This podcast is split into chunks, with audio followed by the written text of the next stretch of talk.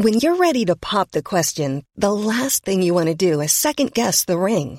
At Bluenile.com, you can design a one of a kind ring with the ease and convenience of shopping online. Choose your diamond and setting. When you find the one, you'll get it delivered right to your door. Go to Bluenile.com and use promo code LISTEN to get $50 off your purchase of $500 or more. That's code LISTEN at Bluenile.com for $50 off your purchase.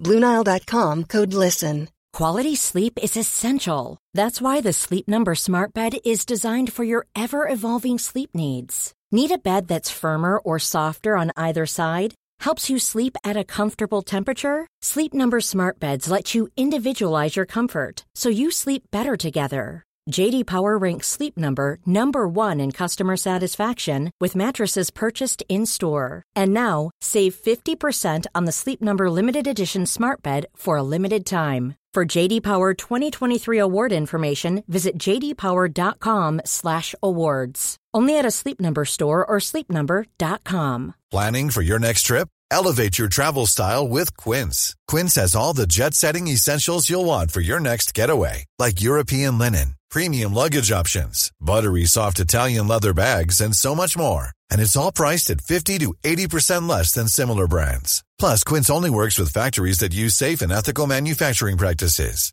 Pack your bags with high-quality essentials you'll be wearing for vacations to come with Quince. Go to quince.com/trip for free shipping and 365-day returns.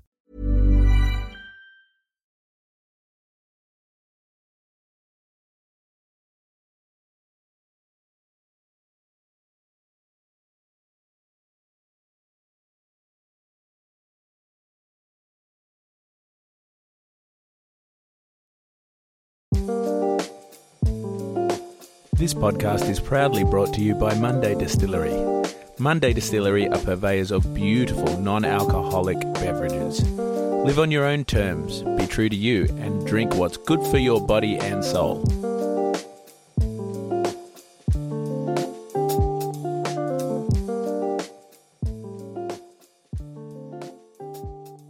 Are you sick of feeling controlled by alcohol? Do you want to drink less? Do you wake up on a Sunday morning feeling really anxious and full of regret? I'm Danny Carr, and welcome to my podcast, How I Quit Alcohol. Hi, and welcome back to How I Quit Alcohol. Today in the Zoom room, I'm joined by the gorgeous Kate Morrison. Hey, Kate, how are you? Hi, Danny. Good, thank you.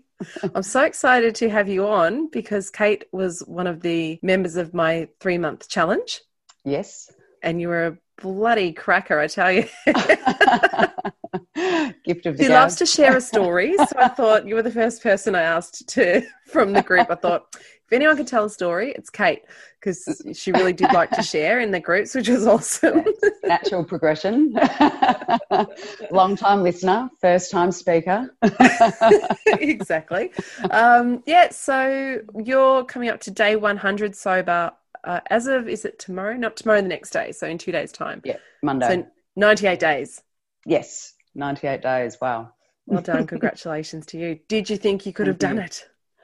Um, I thought about you asking me that question. I, the Kate at the end of last year, yes, I did think she could do it. The Kate from this time last year, absolutely no way.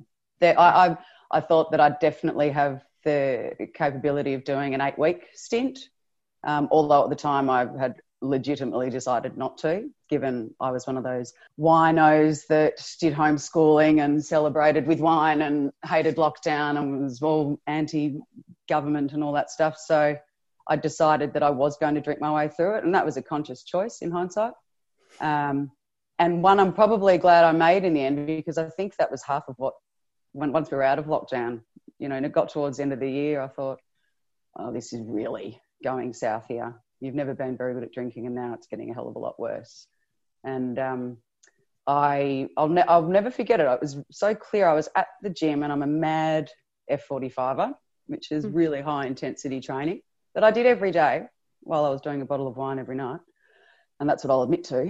Um, and I was there at the morning, it was 6 a.m. and was training with a really good gym buddy, and she's a wino. And uh, she said, Oh, my girlfriend's been listening to this podcast. And she's decided she's not going to drink again. And she said, Oh, I just really want to cut down. I'd never not drink again. And I didn't even respond. We are in the middle of training. I just took it in. And about a week later, I was driving in my car and I thought, podcast, quitting drinking. All right. And I'd never been a hmm. podcast listener. I think I'd listened to a couple. I really, really hadn't been in that craze. And I literally put in alcohol quitting. And your podcast was the first one that came up. Oh, cool. And I was a week into my new job, which was amazing. And and I, which meant I could be on the road a little bit. And I went, I'm just going to listen to this. And I've just started, and then all of a sudden I was making plans to take a year off, and that was all just from listening to your podcast and listening to people's stories. And wow, then you launched, you, you decided to launch a challenge, and you know, I mean, if anyone can binge podcasts, it's me. Um, good at binging. The, I'm very good at binging. Yeah, uh, trait. uh, I'm good. Yeah, I'm good when I'm addicted to something. Um, and then you launched the challenge, and I thought, oh, not, i don't want to do three months. I'm doing twelve.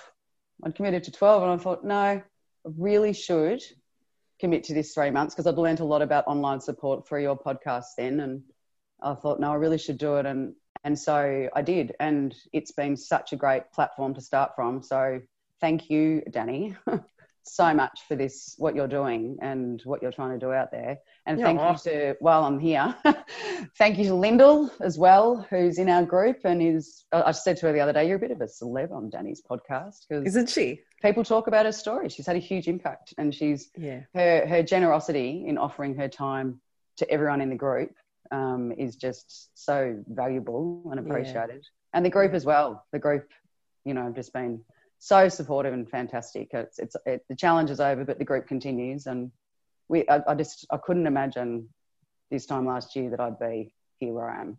Yeah, it's so great. I jumped into the Facebook yesterday. So for all of you that are listening, there once we got to the end of the 12 months, um, everyone decided within the group to stay you know in the we we set up a facebook group so everyone yeah. was in there encouraging each other all the time and sharing stories and photos. Kate would send awesome videos from like weddings she was at. Reporting live from events with lots of drunk people and i was the sober one. Yeah, it was awesome. And so i'm so stoked firstly that that it worked that everyone connected with each other. And i just feel like everyone's formed these beautiful this sort of beautiful friendship and we have even the ones that were really quite shy at the start sort yeah. of came out and you know would share and it was really awesome and i'm so glad that everyone's staying in that facebook group and keeping it going and it's yeah. really cool it had way more of an impact than i thought it would um, i knew online i knew the world of online was going to be my crutch my, my mm. version of aa um, i was most certainly you know one of those what they call grey area drinkers yeah one that no one would ever accept that I would need to go to AA. You know, when you're drinking over a bottle of wine every night um, and you're blacking out and you're drinking and dialing and you're looking at your phone the next morning thinking, what the hell happened? And I'm a single mother. It's horrible. And it, that was, and, and, you know, it wasn't like the kids would be up. Um, sometimes they were. My oldest has certainly seen the drunk side of me and I never want him to see that again. Mm. Um, and the, the scary, the scary part was, you know, the, the blackouts, but I was, and I've, again, podcast nerd. They're they're called walking, talking blackouts.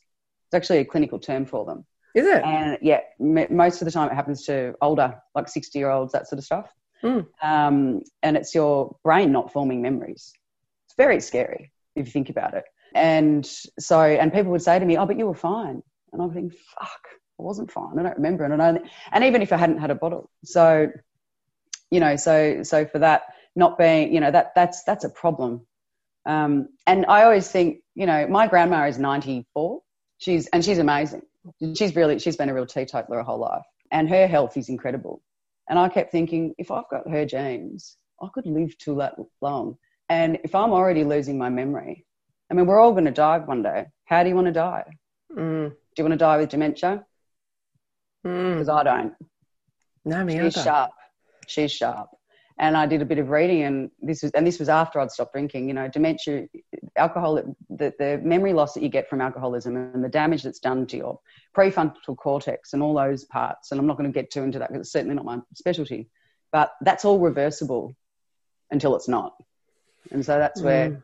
for someone that didn't have a chronic alcohol problem let, uh, my whole life, definitely the last few years on and off, definitely more in my 30s, I was like, I don't want to have that for my whole life. So knowing the social world was out there and only learning about that through your podcast, the group just set me up for a win. Yeah, absolutely. Really. Isn't it scary that that was I was definitely at that place where you were as well of this that yeah. definitely a grey area drinker, which I only learnt that term in the group. Someone shared a, a TED talk about that was awesome. I should yeah. put the, I'll put the links of that in this yeah, in podcast great. notes. But it's basically someone that doesn't really qualify for AA. There's still a problem there. You can't quite get control of it. Mm. And, you know, it's definitely not a daily drinker as such. But yeah, that's right. And, and yeah, it, can, well, it can be a daily drinker. It depends. Like, this is the thing. I was, I mean, I was planning my life around when I was going to have a drink. Mm. And I'm not the only person that does that. Yep. Oh God. So, you yeah. know, and, and, I would never drink in the morning. And I, and I was I was a really fit person. Uh, and I, have you know, and I'll probably mention now uh, something I've certainly shared with you. But when you had Nathan Kay on, um, he was one of the first podcasts that I listened to, and he was talking about his commitment to health and you know his his discipline, his martial arts, and he was a very fit person, and, and you know, but his his love of the arts um, you know, you're always in a position in the arts at some point, or certainly when, you know, uh, the last 30 years where you're exposed to so many, as you know, with Ash, like drinking and drugs and all that stuff. Um, and yourself, but he would say it was such a it was such a contrast because he was so disciplined yet he would drink, yeah. and that's exactly what I was like. My I, yeah. I, I almost called myself a drunkorexic, which is another term. Um, I'd save my calories. I ate healthy. I was known as the gym one. I, you know, but it's but I still had this addiction to the end of the day wine because I thought it gave me energy to get through the back part of the day. Yeah, it's so true. I remember feeling that way too, like being so, you know, really healthy. I ate really well. I did a lot of exercise, yeah. probably not to your level, but, you know, get up and go for a run in the morning, go to the gym and, and do yeah. those things if I was feeling good. Yeah. And that's what I hate about it. I'd be like, who, why? Yeah. And I, why I do I let myself down like this? Well, exactly. And I was constantly, I mean, even on the days where I thought I was really sharp and really fresh because I'd only had three wines or whatever it might be, or, and I never stayed up. I never drank after dinner, ever, unless it was a party or the weekend where you were binging or I was binging, but I never stayed up. I was always asleep and I'd always, I classic 2 a.m. Er. Actually thought I had insomnia. 2 a.m. anxiety thing, oh, anxiety. And I used to, I, anxiety, and also, and I used to describe it to friends. I'd say, I feel like my brain is has is hanging on a washing line with two pegs, mm. like just just there, and I couldn't pull it in, I couldn't pull it down, and every day, and, I, and I generally, even if I went back to sleep, I'd still try and be fresh the next day because mind over matter. But um, I was constantly in a state of hang- hangover, and, and I'd say, "Oh, I'm just tired." Mm. You're not tired. You're hungover. yeah. So, so yeah, so it really, you know, that's grey area drinking, and it's this, and it's the norm. And the reason there's a term for it now is because it's it's the system, it's the mm. norm. We're so normalized; it's become so normalized to drink. Mm. Um, and I'm sure anyone who is listening and has gone through however many 30, 60, 90 days, seven years, whatever it may be, um, it's not like quitting smoking there's no great pat on the back. There's a lot of, oh, well done, you're amazing, I'm so proud of you. Um, I have a friend who hasn't had a drink for 10 years, and, and uh, they said, you know, no, one, no one's asked me how it's been or what it's like. They've all just asked me why. Mm. And, you know, and, and I have certainly found um, the phone doesn't ring as much you know you're not invited to as many places which is fine. And i actually take it as a respectful thing from my close friends because i think they're trying to work out how to work the new kate that doesn't drink either. Because mm. i was that was me. Kate wine. You want you need to like and, and i was a real confidant to people and i still am. Mm. people needed to have a chat come and see me and i'll be the first one to pour them a wine. Like and so not only am i trying to work out my new life um, I suppose, in a way. But they're trying to work out who this Kate is too, and that's okay because mm. it's been a lifelong, you know, thing. The system sets it up, and and yeah, and so when you jump out of the system, it's you know, it really is quite. It's kind of like the Matrix. It's strange. You you're not only observing your thoughts, as you always talk about, but you're observing others It's, it's like you're in your own little world with your own little secret. How is the new Kate? So how how are you navigating the new Kate? um, yeah, she's good. I really am. You know, I, I won't go into it for privacy reasons, but I'm obviously, as you know, going through a hell of a lot in my personal life. Um, which and look, you know what? Everyone's always got a lot going on in their personal life. That's the way it is. I, you know, I've got an amazing job. I have two beautiful boys. Um, I'm a single mum, um, and I just, I, and, and as I've probably told you before, when I got the job, I, I, I, I used to believe that things happened for a reason when I was younger. Um, probably up until I think my mid twenties. I was really, I, I, could be a bit woo woo back then. Love it. And and then life happened, and I really started to think nothing happens for a reason. Life's just fucking hard. Life's just rugged. And I still, and this was, you know, my mid 20s, and I was still doing, I was enjoying life, but I was also accepting that it's just hard. And I lost a bit of that faith, I suppose. And um, uh, then, and I went, I've, I've, had a very big few years. I think anyone, I think for everyone, 35 to 45 is big. And, you know, I'm 42. And um, my youngest son was diagnosed with autism about four years ago. So, uh, which, which you know, is, um, feel like Seinfeld. There's nothing wrong with that. No, uh, I, I, made the decision at the time to step away from my career. Sorry, me and my ex-husband made the decision that he'd work and I'd stay home and and get into his therapy appointments and get him. You know, early interventions really key. I certainly had my moments for a couple of days where you know you just have to accept that this is the way it is and and you it's just it's actually the fear of the unknown you wouldn't change them i mac mac certainly um i've worked in the industry now and i've seen a lot of different children and with his schools that he's gone to i'm very there's parents out there that do it a lot tougher than what i've done because he has really developed he's he's the most amazing bloody kid we always say he's actually the happiest in the family so, mm. uh, so as much as I had my couple of days of crying in the shower and all of that, I got up, dusted myself, and got on with it, and thought, well, I'm going to learn everything I can about this world because mm. I like to know things. And um, but I still had to step away from my career for that and that was taking a massive part of what was important to me away from me. Mm-hmm. So it was full on few years, and I really had lost that whole everything happens for a reason. I was like, mm-hmm. you get what you get, and you don't get upset. And then last year, I, you know, we went, all went through lockdown, and the weird was the world was weird, and everything was weird, and I'd been separated for a, a bit at this point. point, and this job just came up, and Mac had started school, I should say. Um, he started school, but then it was locked down, so it was a bit bittersweet. But long and short of it is, um, I got him to mainstream school, and he's amazing, and he's an exceptional kid, and he's really developed, and he's he, I, I you know, he'll never. Autism, there's no cure for autism, and you don't want there to be because it's the way that he sees the world is so much better than the way that so many people see it. But mm. I've managed to give him some tools that means he's going to be able to, you know, um, simulate, mm. if mm. you like. So yeah, he's great, and so things were sort of starting to come out of the woods for me and thought, God, I just would do anything to have a full time job and do what I used to do in my executive world that I used to live in. And five years out for a woman is big in business. I don't mm. care what anyone says.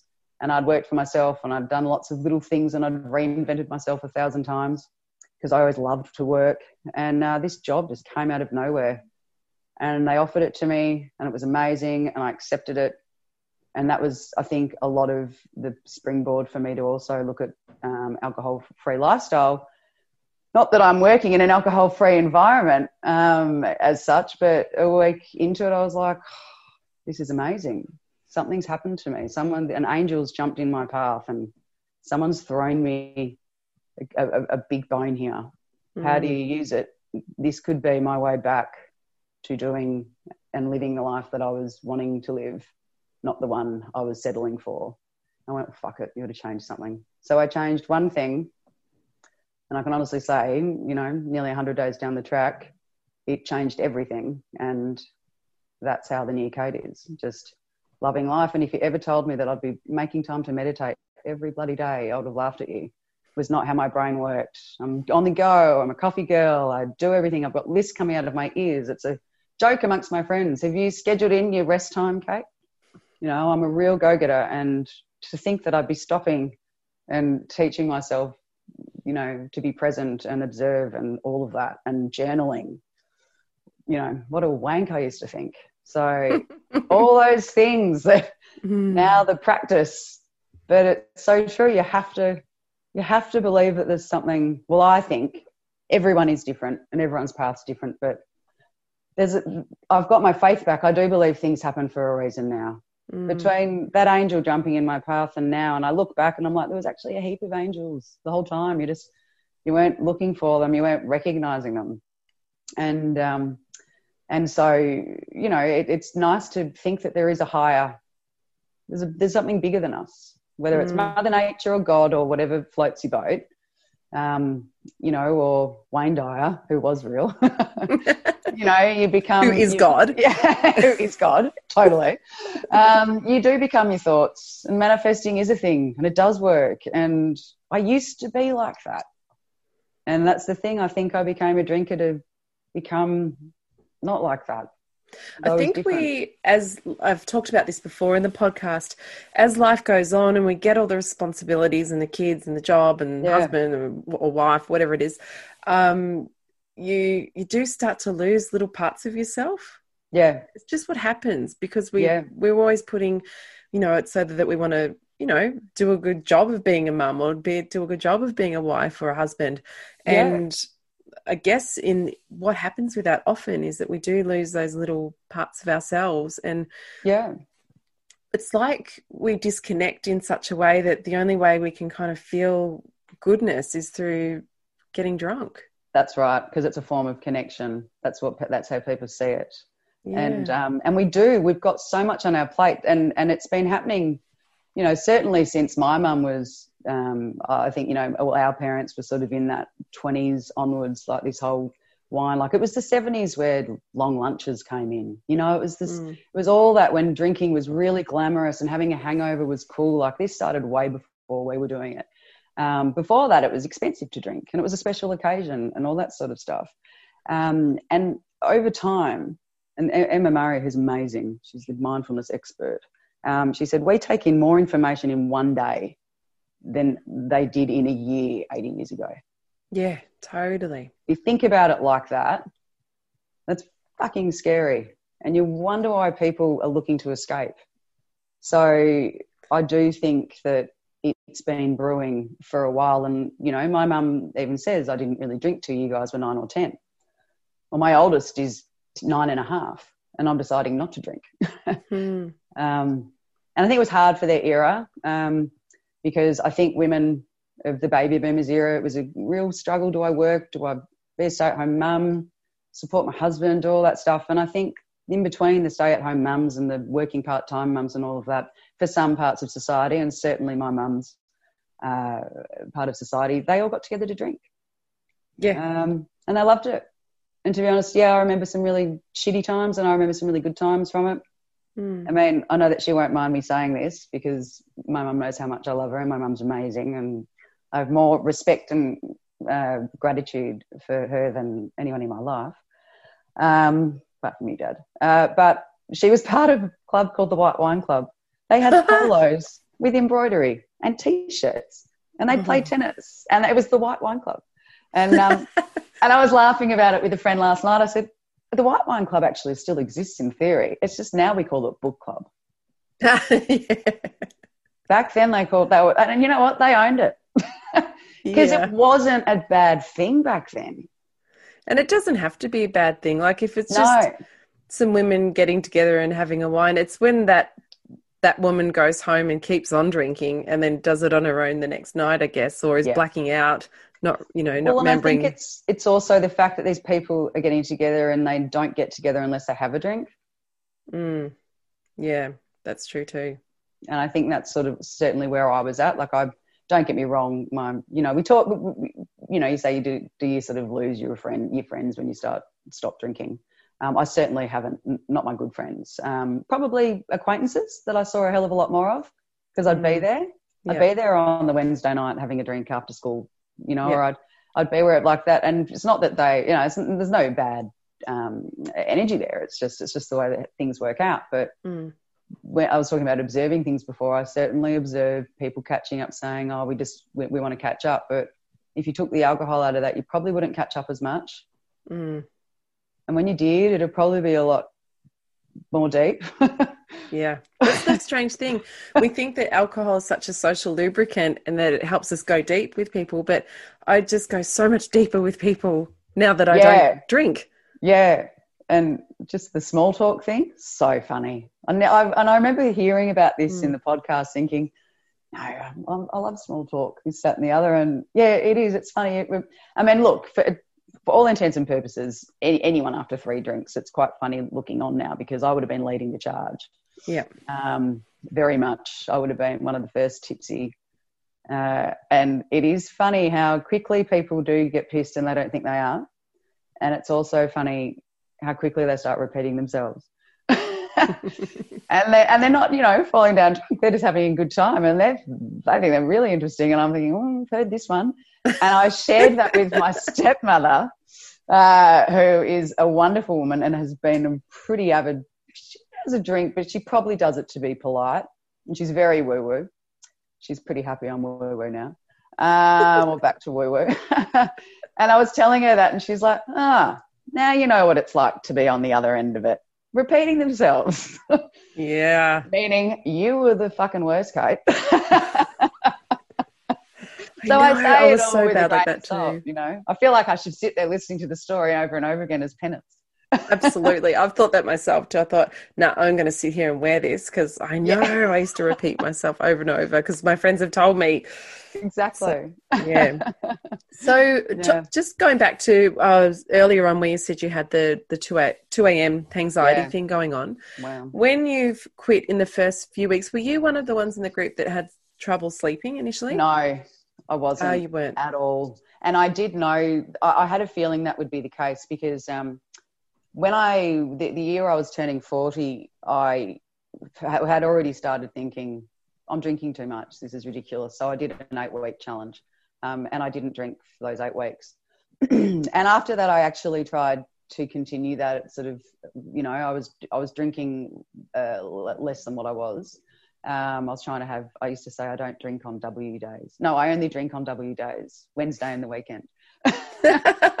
um, but, and during that eight week period, what, what kept me, what, what um, sort of spurred me on to keep having those alcohol free days was how well I slept.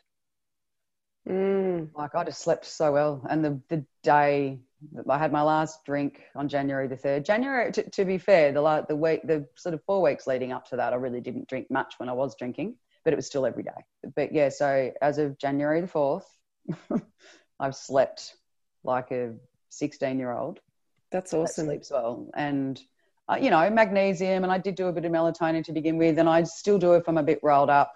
everyone was quite different where some Yeah. people were struggling to sleep that's why we sort of suggest everyone have the melatonin so that's the Mm. same too for anyone listening if they're they're going in and finding themselves not sleeping uh, we Yeah. kind of suggest to have some melatonin and some magnesium Yep, that can really help it does. um, yeah and did you feel a bit off in the first few weeks or Um, yeah, look, the first, I was really lucky. I think that I knew um, ti timing's everything for some people.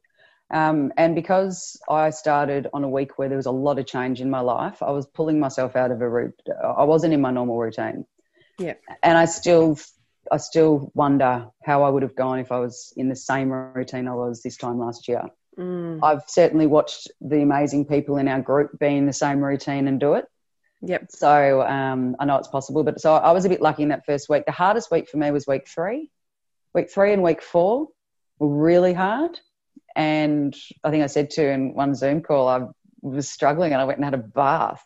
And this was in my old house where the bath wasn't even for an adult. So, I'm in the squished up there. Squished up.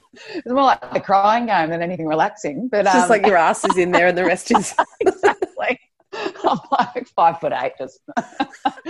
um, but I did. Oh, tell you us know, about that night because that was really inspiring for everyone else in the group too. Where that was one night where you could have caved. Oh yeah, I could have caved. I, I just, I, I could have. I, and I really, I was sitting there going, you know, just what are you going to do? And so I rang. I put something on the group, I think, and then Fee rang me. So Fee, for listeners, is my sober wife. Uh, Gotta have a sober Fee- wife. Lyndall's mine. Yeah, exactly. Uh, Fee and I, Fee's been, Fee did the challenge with me, and she taught me through it. And she said to me, she said, "You've got to remember." Because I am, I regardless of all of my issues that I've sort of talked about, I am very much a glass half full person, and and I was going through a lot. And she said, "Your body is going, hey, we're going through a lot here. So I, you know, what about me? Um, you've stopped drinking. You're going through all of this. You've got this new job you know, and I was, I think I was actually really sad that day. I was sad about things. And she said, You're allowed to be sad, you're allowed to grieve, you're allowed to go through what you're going through, but you've got to acknowledge it. You can't just think one foot in front of front of the other. And, you know, and I was in the bath when I was talking to her at this point. so, and I Your did. ass was in the bath. And so I accept, yeah, my ass was in the bath. That's right. and so I, I did. I accepted that I just had to be sad that night, and that I, that I had to have bad days because mm. drinking for me was always a way of even in the morning if something was really really wrong or if i really was struggling i'd be like oh it'll be all right at five mm. And i used to think of silly things to justify that like frank sinatra was really renowned for saying i feel sorry for people that drink because the best they feel all day is in the morning and now i feel like going up yours frank god no love him um, but yeah, so for me, that was, and the realization for that was there are good days and bad days. You will have shit times. Yeah. Squashing that with alcohol won't help. Yeah. And like I say all the time, you've got to sit in it. You've got to sit in it and feel the feelings and let them process, let them process in your nervous system. And sometimes it's super icky. It's so like so yeah. uncomfortable. Worst, sometimes things last three days or more, you know, really yeah. bad things. And then yeah. it, ju- it just does, it settles and you process it so much better. Yeah. And I've learned that now. That's been, you know, amazing. Like, and I, and I, I do know that when I'm having a bad day, just go to bed tonight and tomorrow will be better. And if tomorrow's not better, the next day will. But alcohol is not going to help any of that. A bit of chocolate might help. Nothing wrong with a little bit of, you know, uh, endorphins or whatever it is that it puts in your brain. but uh, but yeah, it is so much better than than alcohol. So so that's been part of it too. And it's not like I'm someone who's never had therapy. I've been to a psychologist a few years ago. Like I've done a lot of stuff. I've accepted all that, but I I, I just hadn't really learned how to live with it. Um, mm. And meditation and journaling and you know the practice and the work. I, I suppose I don't want people to think that you just quit and everything is amazing because Mm. You have to you have to do something else. You have to supplement the addiction with something else or the you know the habit. I can't. I, I still refer to it as a dirty habit or the sneaky bitch. Um, mine was a dirty habit, but you know you, you you have to love something else more. You have to get something else more because it makes it so much more viable to to to get to you know nearly 100 days and I've got no doubt that you know, I'll, I'll get to that 12 month mark and, you know, it, it, but doing all the work, you can't, as Lyndall said, and I've said this to a few people, you cannot think your way out of stuff. Yeah. Self will is not enough. Not when you're dealing with something like alcohol or any addiction, really, especially. Mm. Um, learn i'm just i kind of always instinctively knew this anyway but just reading these gabor mate books yeah where he just you you absolutely have to heal something deeper and so the healing might come later like like that might come in 2 years time but yes. setting yourself up a foundation of being open to that as well so yeah. having the gratitude practice doing the meditation and mindful thinking get yeah. starts to get you into that state where you can kind of be and it's okay like it's yeah. okay to do the healing the healing doesn't have to be a big scary thing it's actually really beautiful and yes. learning to love yourself like that self-love session yep. we did. That that sounds wrong, doesn't it? All that kind of self love. but you know, well, look, there are podcasts about that. I can tell you. yeah, that's not. This is not that one. um, but yeah, to to learn to love yourself is one of the the biggest things. You know, yeah, sobriety, absolutely. and that can take a long time. But there's all mm. these things that we do that we implement. The little baby steps to get towards that. And I don't think that you can quit alcohol successfully or quit any addiction or a, a band aid, I guess, mm. without doing that work because it will just transfer into something else. So it would transfer yeah. onto a sugar addiction or a sex addiction or gambling or shopping or whatever it is. Definitely. And it I, is. It's really, it's been very, yeah, for me, it's just been, yeah, well, you know, it, it's the, the, the value in it has, you just, I just can't put it into words. It's, yeah. Mm. If you were going to talk to someone or offer any advice to someone that was wanting to quit or was sober curious, Yeah. what would you say would be one of the the, the best things or the, the best ways to implement a sobriety journey for someone? What would be the first steps you'd say to someone? Well, funnily enough, I've just done this. Oh, cool. but this one um, other mum just said, "Look, I'm."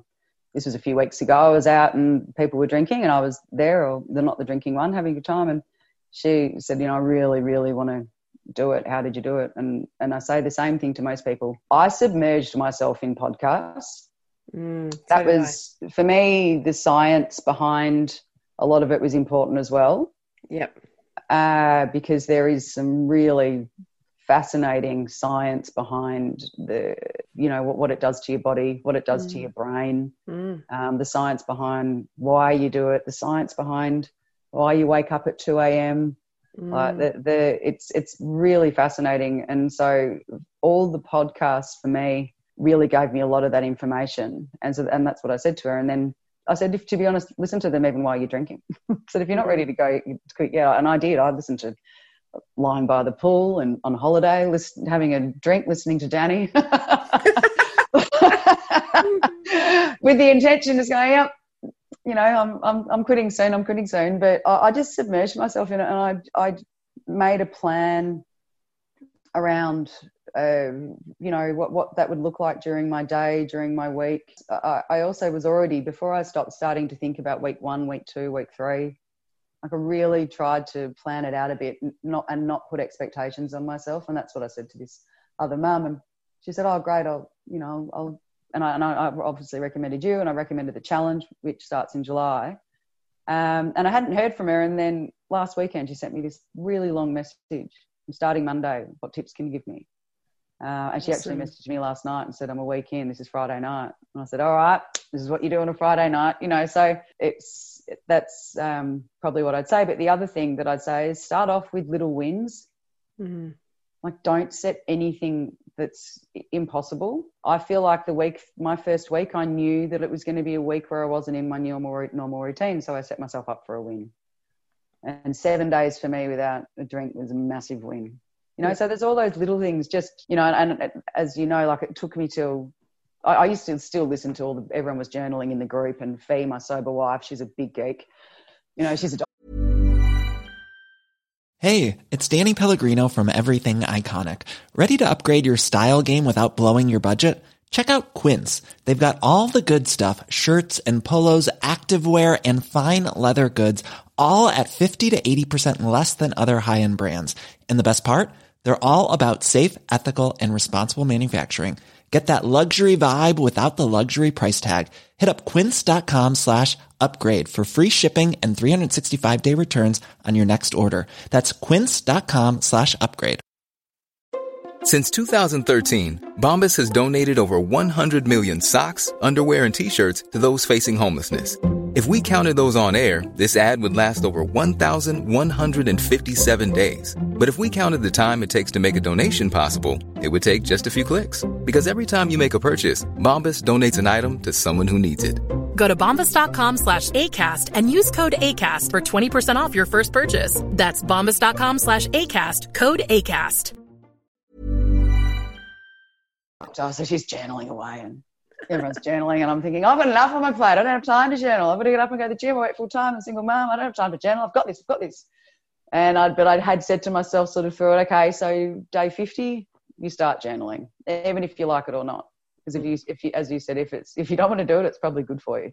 mm, So, so I did. And with that started the meditation. So I set myself wins that were achievable. Yep. Um, and again, found a podcast on that, the science behind that, the more wins you set yourself up for, rather than, you know, and I think I've told you the analogy with this guy, and you know, who's a, he teaches people how to shoot in the in the military or something in America. Mm. He sets them up really close to the target, so they hit the target. And then he takes them back further and further and further with each shot. So by the time they're going for a really long range uh, shot, they get it because Mm. it's built on small wins. So there's a lot of there's a lot, lot of stuff in that Yeah, absolutely. And um, and do what works for you. I told people I did what you did.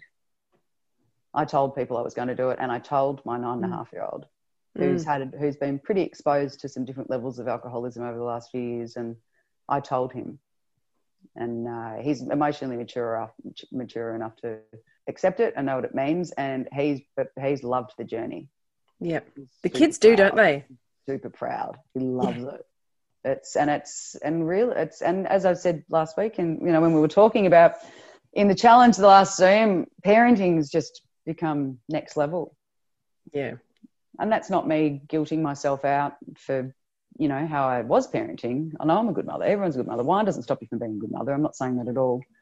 Um, but for me, and it's probably not just not drinking. It's everything. It's the joy in the little things. Mm. You know that that and and we do. I, I've, his behaviour around me has significantly changed, um, and I enjoy my time with them very differently to how I used to. Mm. So funny too, because there's that point where we think we're being the fun mum. Oh, totally. And we probably are for an hour. yeah, exactly. Exactly. And then after that, and it's also the day after, I guess, and everyone's different, mm. as you say, but mm. I felt the same. My parenting, you know, I'm by no means a perfect parent now, but yeah, God no. I, I, feel so much more in tune with with my kids, yeah, and it's definitely. like everything in life. You start to notice the little tiny nuances in life. Totally. And so that that filters down to your kids, obviously, and so you just you pick up on Yeah. little things. You're there for them, you know. Well, and it's, uh, and maybe it's because, you know, if you've really given alcohol a good nudge, you're kind of becoming a kid again as well, in a way. And again, the science behind that. But I, Mm. I've, I've, you know, I feel like the last four months have been a whole lot of firsts, even though I'm doing everything that I've always done, like even eating an apple. Like, fuck, who, who grew this apple? It's awesome. like, it tastes good. It's weird. It's, you that know, could be the gratitude practice too, because once Yeah, you start heavy on the gratitude practice, you start to notice things in a different Yeah. way. Yeah, you're just seeing things in a different color yeah, because you won't you know you only see what you want to see. All all people you know that's what as you, that that um ted talk that you shared with that amazing woman uh Anita Moorjani. yeah i think so. And she said to the room she said to everyone in the room oh, look at everything red. And close and and then um and, and then you know then close your eyes. And when their eyes are closed now what was blue in the room? And no one could tell her because they weren't looking for blue. So Yeah. you know, and and there's I've shared with you before. Catherine Gray, she wrote the unexpected joy of being sober, and the unexpected joy in the ordinary was her second book. And now I'm reading her third book, which is the unexpected joy in being single. Um, all very relevant to my 20, 21, but her, she, it's so true. You just the little things that you just didn't have the time or the patience for. You know, particularly at times where you would normally be drinking. I remember there was one Sunday afternoon and I was waiting for our Zoom and I don't often have a lot of time spare at that, in that part of the day. And I used to drink every Sunday afternoon. You know, it'd be a catch up, it'd be a three o'clock drink, whatever, Sunday sesh. Um, and I had an hour up my sleeve, and I had these jars and labels for herbs that I'd been meaning to, you know, redo my herb cupboard since I moved into my new house. And all of a sudden, I'm herbing up, jarring herbs and sticking labels and listening to music, and I was having a ball. Now, I never would have made time for that Mm. But I did. It was just filling an hour where I normally would have sat down and had a wine. Yeah, you do get you get so much more done. That's just what happens. Totally. Yeah. Yeah, absolutely. Mm. Yeah. So I, and so you're 100 days, and you're going to push out to the the 12 months. Yeah. Definitely. Unreal. I want to interview you again on the 12 month mark. That would be amazing Absolutely. to hear how you're going. Hopefully, you've got a bigger bath. Yeah. Well, I do now. But that's the thing. My new house, I have a big bath. It's huge. You fit the whole Uh, body in, Yeah, not just I the bum. The whole body in. Yep. With the candle and the meditation and the whole kit and caboodle. Gorgeous. Oh, that's what I want to ask you. I know that, like you were saying, you're a bit more resistant to some of the work stuff, Yep. the the spiritual stuff at first, Yeah. and now you're meditating, which I just I'm Mm. so stoked. I just Yeah. think it's amazing. Um, it. how just talk to us a little bit about that too. Just you know how. Well, I started off with, again, just small. Um, like I just got, initially, I just got, you know, one of those apps. I started off with just five minutes of breathing. which app was it? Uh, relaxed melodies. Actually. Relaxed But Melodies. it's I'll put similar to. It's similar to Calm, I think. Mhm. I think it's a bit cheaper. hmm They're all kind of the same, you know, Yeah. like those apps. I, I mean, we'd done some meditating and I had listened to people about meditating. The thought of my brain stopping uh, it was just hilarious. I, I, just didn't think that it was capable.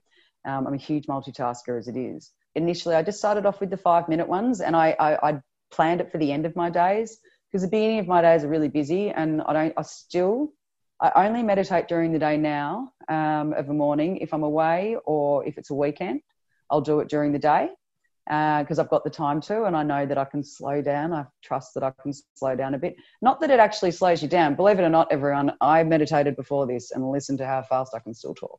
So it, cent- it centers it centers you. It mm. focuses you. I've certainly meditated before going out to social events, before seeing people that I know. You know, it's going to be a bit full on. Um, but I started off really slowly, uh, and it just built up. So I mm. journal in the morning uh, and I meditate at night. And uh, and now, I mean, last night I, I, was really exhausted yesterday. I've had a huge week, and we were camping the weekend for Easter last weekend, and all of that. And it was my first child-free night in a while, and I was knackered, and I meditated in the bath. And I got out of the bath, then I just went into the bedroom and kept meditating. so I probably did about 25 minutes, and uh, I really needed to though. So you know, even though I was exhausted, it was, it's become my having a drink it's become yeah. my my my way of, and you do like, and I've and I've said to you before, I've just felt like, the, I think after about two weeks, two and a half weeks, I was up to about ten to fifteen minutes, and one night I'd had a shocking day, and I was had Wayne going through my head. Shower everyone with love. Shower everyone with love. There's someone's son. There's someone's daughter. Blah blah blah. And um, I meditated that. Yeah, on your Wayne. I meditated that night, and I went, oh god, that was good oh, something's changed there. Something's actually, and and being such a massive gym junkie, the thought of meditating being the gym for your mind. Yeah. I love. yeah, yeah. I love. So last night I'm like, wow, my mind must be verging on a six pack. I just did 25 minutes. This is, this is sick. so again, it was just starting off small. Um, and Fee, same thing. We were she she didn't really meditate to start with um, either. Definitely journaled, and now you know, little message. How good good's meditating? again, the damage that drink drinking on a daily basis does to your prefrontal cortex. Um, which, for those of you that don't know, is the decision making part of your brain, the front part. It does some serious damage to it. And I've always been very good at making decisions. I kind of, when I'm meditating, I'm thinking, is it growing back? And I know that it does grow back when you stop drinking. And um, I feel I the clarity that you get from living alcohol free, I feel so much smarter. I mm. thought it was time. You know, I thought, and that's true. You do. You have so much more time. And you know, when we wrote down our list of our shit list and our free list, I think all of us had freedom because mm. you do. You've got time. You've got freedom. But for me, I'm fucking smarter. yeah, I get that. I think I am too. My brain's growing, you know, and yeah. and thank God because it's time time to time to do it, you know, at, at our age. Yeah, absolutely. And I think uh, you're right too. It is that you have more time to, you have the clarity, I guess, and the more time available to, like I study, I'm studying all the time. Yeah, I know. It's amazing. There's no way I wouldn't have time. I was too busy getting trashed before. exactly. Study, whatever. One of the things that spurred me on when I had started the new job, there's a lot of cause for innovation. And I knew in my heart that if I was drinking, I wasn't going to have that innovation. Mm. Um, and I'll be at work and just say something, or even last night I was talking to a friend about a business name and was came up with this business name. And I was like, who said that? that was me. Oh, yeah. Good one, Kate. yeah, and so knowing all of that to to you know, it's it's it's hard to unknow it. It's hard to it you know, it really is. And people often ask, Are you going to have a drink again? And I, I say, I'm not going to say that I'm not because I don't like I, I'm living an alcohol free lifestyle. And that's worked for me. And then they say, well, when are you going to have a drink? And I say, well, certainly not for 12 months, but I've been told that at the 10 month mark, everything gets even better. And if it gets even better than what it is now, then I don't think I'd be able to go back to having a drink. Because I'm not someone I know moderating for me, and people can drink moderately. My stepmom's a classic example. She's, she, she has a drink now and then. Moderating for me is a is is hard work. It's over. It's thinking. Hasn't mm. served me in the past. won't serve me in the future. I'm all or nothing with a lot of things. Very capable of seeing the grey in areas, but I'm all or nothing. And so for me, it's not a matter of I'll just be able to have one at a wedding. I'm kind of like, what's the point? You know, I and knowing that it's not a relaxant, knowing that it actually you, the way that your body treats um, whatever's in the alcohol and the sodium, I can't remember what it's called, but um, I've heard scientists talk about it. You know, your body processes it as uh, cortisol, so you're mm. actually injecting yourself with stress, stress. Mm. and and that explains all of the two a.m. stuff, and and that also explains why even when I was having one or two, the next day I'd still feel like shit. Mm. And it's not, it, it's the high blood pressure, it's the cortisol, it's all that sort of stuff. So just knowing all of that and being a fitness person as well, I'm like, oh, you know, I just couldn't, it'd be hard to unknow. So I think that's, you know, a large part of why I said yes to doing the podcast. It's all going to be about hold, holding myself accountable and, and it's having that other outlet is really important when really to be an alcohol free person, you are the odd one out. Yeah. But hopefully we're changing that. Oh, it's, well, we're trendy. Oh, we're so trendy. Trust me, we are totally trendy. Mate, we are cutting edge. I and so, again, someone else said, you know, I said to someone when I was camping last week, last weekend, I said, you know, I probably know about, you know, outside of my alcohol-free world and companions and the challenge and all the podcast people that don't know that we're friends, but we are, because I listen to them so much. Uh, I said it might just be me and two others right now, but next year that figure will double. Oh, totally. Was it you that's organising the the meetup with yeah. a group in Melbourne to go to that alcohol free bar? Yeah, can't wait. Amazing. I think it's called. Now we were going to go tonight, but unfortunately it's not open yet, so my sources were wrong. But we're going in May, and that'll be great. And particularly for me as well, being single. I mean, I I haven't done much online dating or anything, but I did have an instance, and I certainly haven't, you know, this year uh, at all. But I had an instance at one point where someone didn't want to actually see me because I don't drink. Yeah, and I oh, like wow. dickhead. No, but still, um, you know, good red flag to avoid him. But I can, mm. but you know what? I can understand that because if if you are a real drinker, you're going to feel uncomfortable. You, you could feel uncomfortable, and I'd rather flag it now than later. But it's actually a thing. So you so, said I don't drink. Yeah, I had to. I had to. I'd I'd been on one date sober, and I thought I'm never going to do it and not tell them again and even that in itself was hilarious. I'd concocted this story about why I don't, why I wasn't going to drink that day, but I wasn't going to tell them that I didn't drink, and oh, it was just hilarious. Um, in the end, I was just there for half an hour, and I'm like, look, this isn't working, and I left. and I thought, I'm not going to do that. I'm not ready for any of that.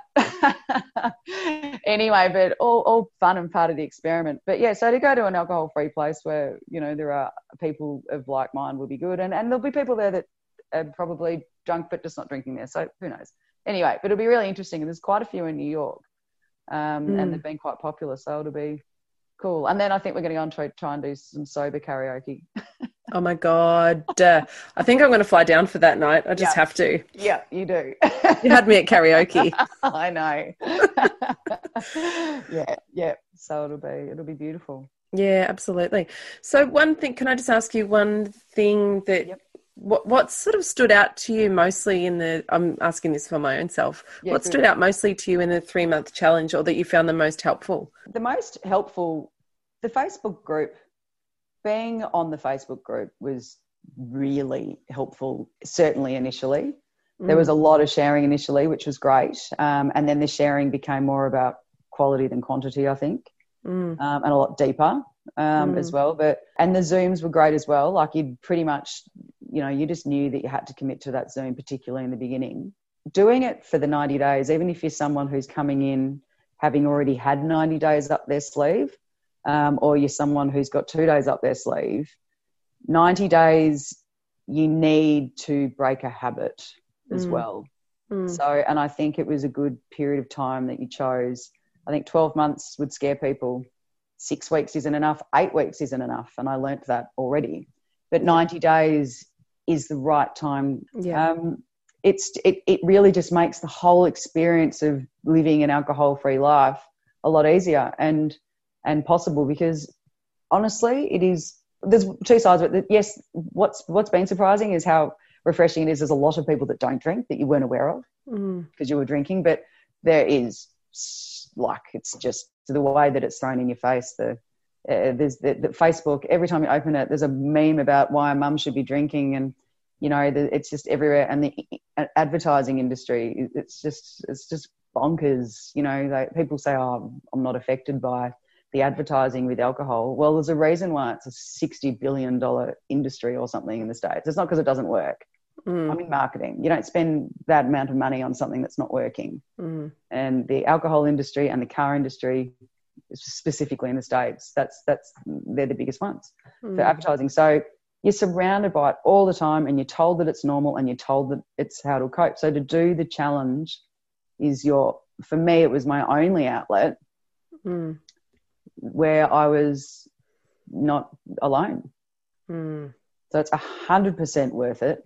And as I said, even and I was saying to this this mum who reached out to me, I said the next challenge isn't until July. I think she's pretty confident she's going to do it. But I said, but if you start the challenge, you've already got some time up your sleeve, so you'll really even get more out of it. Mm. Um, that everyone in the group has just done so well. And Fee, sober wife, she was never going to do more than three months. Yeah. Um, and her husband has also, you know, taken t- to this alcohol free lifestyle. And we still think it's because he's competing with us, but that's all right. but, and now they're looking at a year and everyone's going to do it their own way. Not everyone's as results driven as what I am. I'm very goal orientated. But again, the best thing about being alcohol free is the goals haven't become become as important as the practice. Mm. Yeah, absolutely. Goals are important. I'm not saying they're not, particularly if you're someone that's driven that way, but it's about the execution. Mm. You've got to get something out of the execution. That's mindfulness. Yeah. And, and I've, I've, you know, once, as much as I'm loving the meditation, I really want to step it up.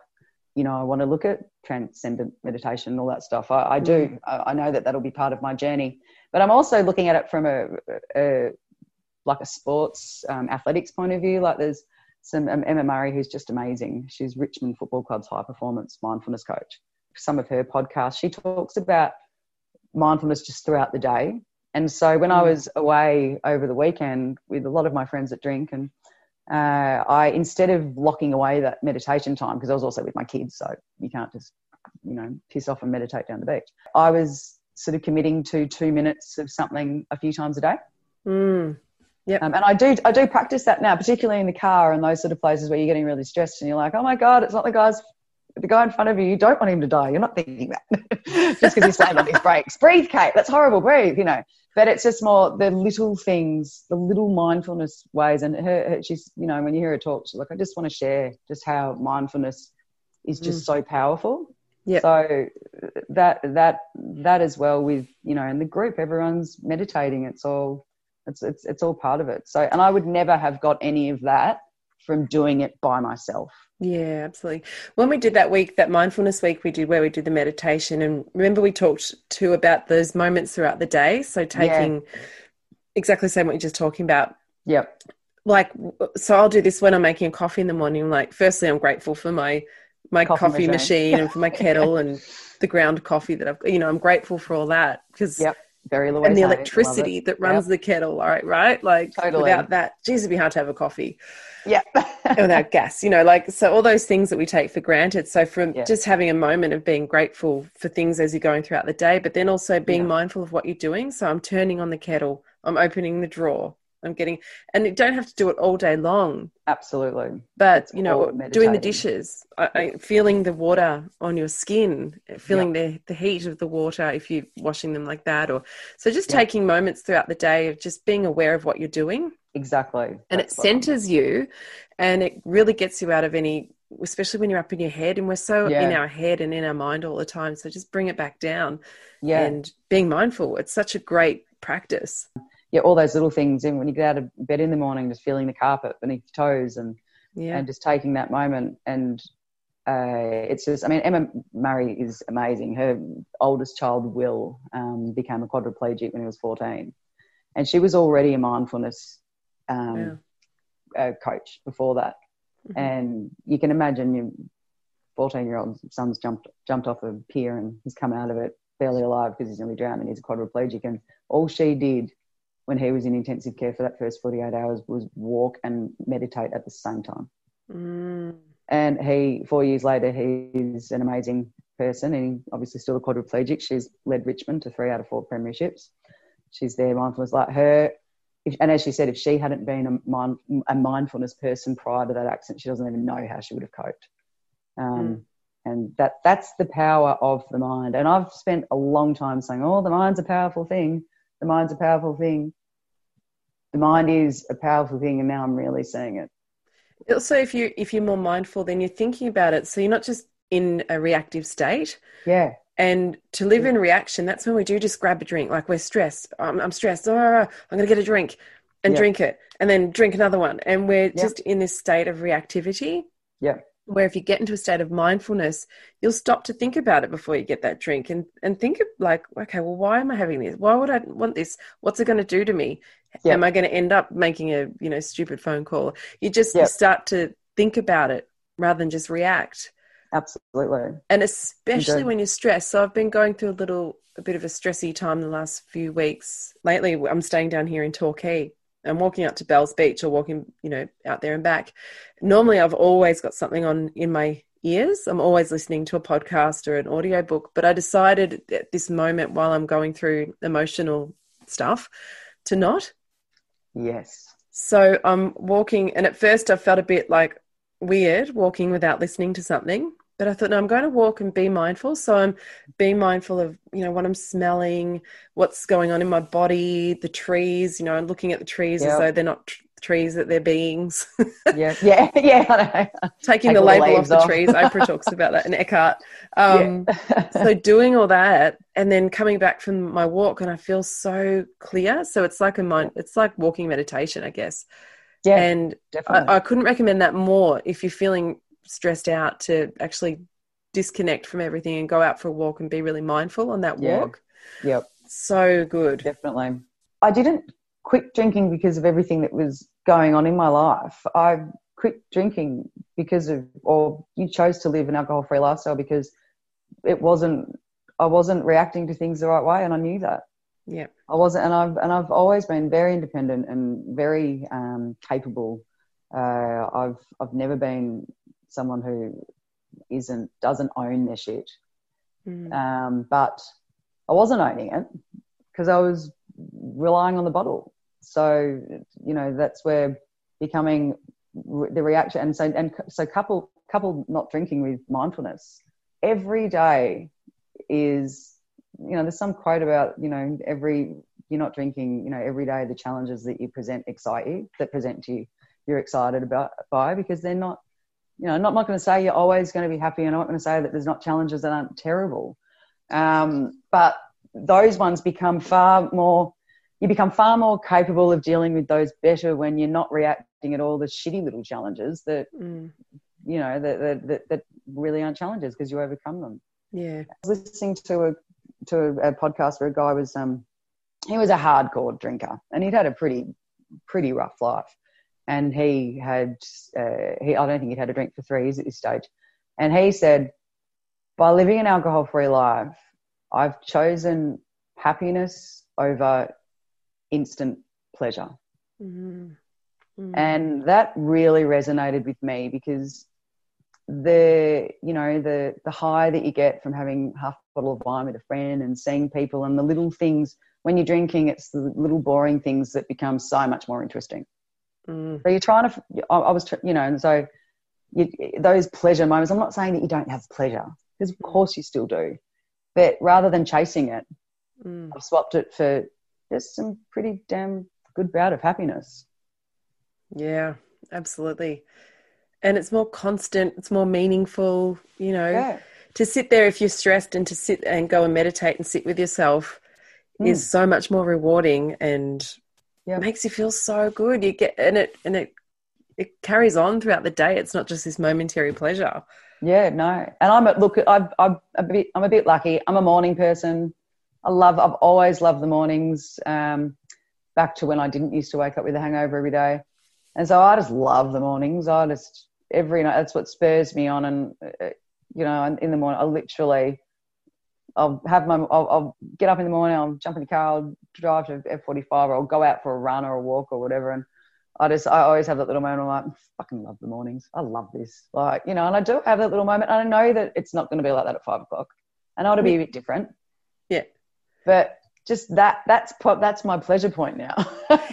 and also when you're up at five, because I'm a morning person too, and I love getting out there in the morning, and you just yeah. get to be that little bit more smug when yeah. you're not hungover as well. Oh yeah, oh yeah, absolutely. Uh, you do, you do. You get a little smirk to yourself. Um, yeah, I get that quite a bit. I suppose totally. it's a half smile, isn't it? it's a little, yeah, the half smile. Um, so Okay, I just want to say to everyone listening this week, if you're a bit sober curious, if you're un, you know you're unsure, if you're trying not to drink at the moment, what we are saying about the mindfulness before, I'd really recommend if you're feeling triggered or feeling really stressed about something, just take a moment, take what I call uh, we do this in the challenge, the double up breath, where you breathe in for four and out for eight. Let your nervous system settle for a moment before you react, and just think about it. Think about that drink before you you know the sneaky bitch starts telling you just one just one. It's never just one. I can guarantee oh, everybody God, that. no. you might have just one now but it'll be two you know in a few more days time. So just take a moment and be mindful be aware. So have some conscious awareness around the drink and Absolutely. just thinking about it and just think what is it actually going to do for me? What's another way that i can make myself feel good? And as lyndall shared with us you know the 20 the last 20 minutes that craving yeah. She's spot on because in the beginning, and as you know, a lot of us got alcohol free wine, alcohol free beer, um, just to have there for, lo- for those moments. And it's not always recommended, but it can work. And there's, from, from what I've been watching on the news, there's a pretty big industry behind it now too. But um, you know, I, if I really, really, really was craving something, um, I would just have one alcohol free wine. And the funny thing is, a just you know, it's not as good, but it's pretty bloody close. But B, I wouldn't want another one after that because yeah. there's no alcohol in it to addict me. It yeah. was the it was the romance behind it, you know, like because there's still for me something about pouring a wine, you know, and as you say, you know, go and get the nice glassware and do this and do that, which absolutely I do. And now I'm just like, you know, why would I buy fake alcohol or you know why would I unless I was in an alcohol in an alcoholic fueled environment mm. um, or beautiful you know Monday Distillery is beautiful and um, there's a few other ones that are really nice now if I really feel like a drink if I'm really struggling I have an alcohol free beer because it's the only thing that really does taste the same um, mm. that'd be on a hot day mm. but otherwise the lime and soda just does it and I put it in the nice glass or if I mm. go somewhere and they offer me a drink I say water in a wine glass please Mm. Like the 20, it's the 20 minute craving is a thing. It doesn't stay in it and then it just dissipates. It really does. It does. Yeah. If you can just say, just take, yeah, just take that moment and just get into your alcohol free drink, whatever that is. Yeah. Even if it is water, just yeah. get straight into that and, you know, just take a moment, take a few breaths. You'll be fine. You exactly. know, Absolutely. I think absolutely. We came to a friend's house this house who I'm recording this podcast in at the moment, we came here for dinner the other night, and Jason, our, our friend, had bought this slab of those heaps normal beers. Oh yeah, and um, I hadn't it. tried those before, and they were beautiful. Ash had a couple, and the yeah. same thing. He only ever has two, and then he's sort yeah. of done. It's Fine. interesting. He didn't touch any alcohol-free beers in the first little. I think it was, geez, well over a year before he had one. But it was wasn't probably like you guys were early do you know what I mean? Because that was what three years ago. So there wasn't as much, but yeah. once he did do the alcohol, because we talk about this a lot. Um, I'm not so into the alcohol-free wine. I can't do that because I think it would trigger yeah. me. But yeah, Ash, Ash has got a real, you know, like like he says, you know, I just decided it was easy. That was it. And he's got this very Amazing. clear cut way of looking at things. So when he, he, knows, he says, "I like beer. I like the taste of beer. Yeah, like alcohol. Yep. So he doesn't see it as an alcohol. He sees it as a beer. Yep has no alcohol in it and yes. that's it and he doesn't cross the line he doesn't so i think some people who are drinking it they kind of might still be expecting something and yeah. that can trigger them maybe yeah yeah definitely and i think uh, yeah and, and, look everybody everybody really is different um, but i know a lot of people that did feb fast um, and got through on the alcohol free beer mm. uh, and again i don't drink beer a lot but it, when it's been a hot day and so uh, and fees found the same thing with the alcohol free beer. It's probably been the one thing we've done. In saying that, I've also been trying to save a lot of money. So there's some really good alcohol free options out there. I just think I could spend 60 bucks on a bottle of that, or I could go and get a massage. Frugal. massage winning, you know. And, and it's funny because there was a time where, you know, I, I, I laugh about how much I spent, you know, as well. But, but yeah, so Mm. there's a whole, there's a, there's so, as I said at the beginning um, of this chat, the, there's so many tools out there now Mm. to, to do it. And it's, there's a reason for that. Yeah. So it's just, yeah, I, I really, I take my hat off to people who were able to, you know, live alcohol free before online and before Instagram. And, you know, I, I, I, I can't even think. Technology is, you know, there's a lot of downside of screen time. We all know that. Mm. But fuck, there's a lot of good stuff that comes with it as well. Yeah. Um, and this is certainly one of them. Yeah, the support, the online support's actually incredible. There's so many Oh, amazing people. And pretty much everyone out there, like you you you know, you message them they'll message you back, you know. I, I've got messages back from everyone, including Nathan Kay. Oh, Nathan, he's a legend. I had to thank him for his podcast because it really resonated with me, particularly what he said about spiritual change. Like, you just have this Mm. spiritual change. I'm like, oh, God, wanker, woo woo. And then all of a sudden, I'm like, oh my God, I'm having that spiritual change. It's happening. but yeah, that people message you back, you know, it's, and they recognize that there's a community there that's, that's really, that needs to be um, heard and seen. And Yeah. seeing outside of yourself and being able to help people is a really big thing as well. So Absolutely. a lot of sober people want to help other sober people because it, Mm. it reinforces it for them. It makes them feel good. But you being just to be of service and to have that, you know, just to feel good Yeah. and just to, yeah, it, it's it's great. So a lot of people actually do want to help. So you know, reach out to anyone like. Um, Greg, the booze free dad, he's really open to people. Oh God, I wish uh, you know. I don't want to be someone that puts things on people, but gee, there's a few people that I just love to go. Oh, you need to listen to this podcast. Greg's one. I just, gee, that's a common theme or story out there, and I'm Yeah. yeah, he's he's he's he's amazing. His his story is great. Yeah, that was a good that was a good one. Yeah, definitely. I need to go because I'm taking Yes. my beautiful dad down the Great Ocean Road today. I'm Absolutely. actually got this beautiful house um, looking over the ocean in Lorne, and I'm going to Oh, go amazing. buy some beautiful Monday Distillery drink. I'm not just saying that because they're the sponsor, but I do love their drinks. So I'm Yeah. gonna stock up on them and um, go have a beautiful time away. Looking forward Beautiful to that. time. I'm just going to say one thing before I go. Apart from Mm-hmm. if you really do want to do the challenge, guys, I cannot recommend it enough, and that's not because Danny did not ask me to say that. Um, but I was Pay listening. you later, Kate. to- No worries. Uh, I was listening to a podcast this morning. It was absolutely amazing, and he said something. and I thought, wow, how timely. He was speaking uh, on behalf of this guy who was a paraplegic, um, and the paraplegic guy won a medal or something, and he said, Everybody has two lives, and your second life begins when you realize you only have one. And Wow. that what podcast is that? Maybe it was World Without Wine, or it was one of the, honestly, I'll have to have a look at my phone.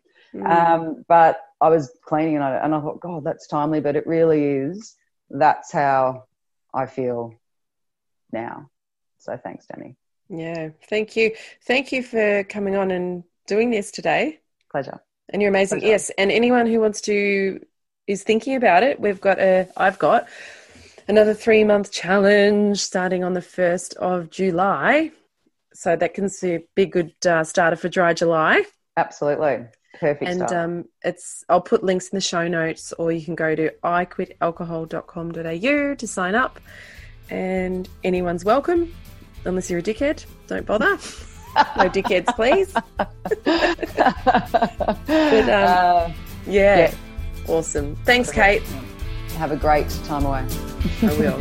See you, mate. Yeah. Bye. Bye.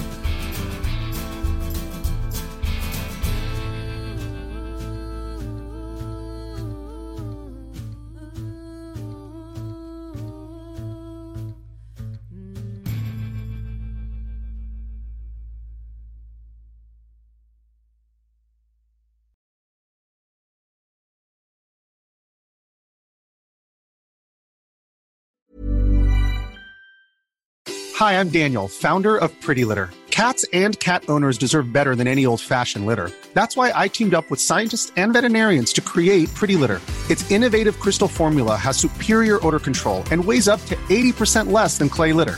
Pretty Litter even monitors health by changing colors to help detect early signs of potential illness. It's the world's smartest kitty litter. Go to prettylitter.com and use code ACAST for 20% off your first order and a free cat toy. Terms and conditions apply. See site for details. Even when we're on a budget, we still deserve nice things. Quince is a place to scoop up stunning high end goods for 50 to 80% less than similar brands. They have buttery soft cashmere sweaters starting at $50, luxurious Italian leather bags, and so much more. Plus, Quince only works with factories that use safe, ethical, and responsible manufacturing. Get the high-end goods you'll love without the high price tag with Quince. Go to quince.com slash style for free shipping and 365-day returns. How would you like to look five years younger? In a clinical study, people that had volume added with Juvederm Voluma XC in the cheeks perceived themselves as looking five years younger at six months after treatment. Look younger, feel like you. Add volume for lift and contour in the cheeks with Juvederm Voluma XC. Reverse signs of aging by adding volume to smooth laugh lines with Juvederm Vollure XC. For important safety information and to find a licensed specialist, visit juvederm.com. That's J U V E D E R M.com. Not for people with severe allergic reactions, allergies to lidocaine, or the proteins used in Juvederm. Common side effects include injection site redness, swelling, pain, tenderness, firmness, lumps, bumps, bruising, discoloration, or itching. There's a risk of unintentional injection into a blood vessel, which can cause vision abnormalities, blindness, stroke, temporary scabs, or scarring. Talk to a licensed specialist to find out if it's right for you.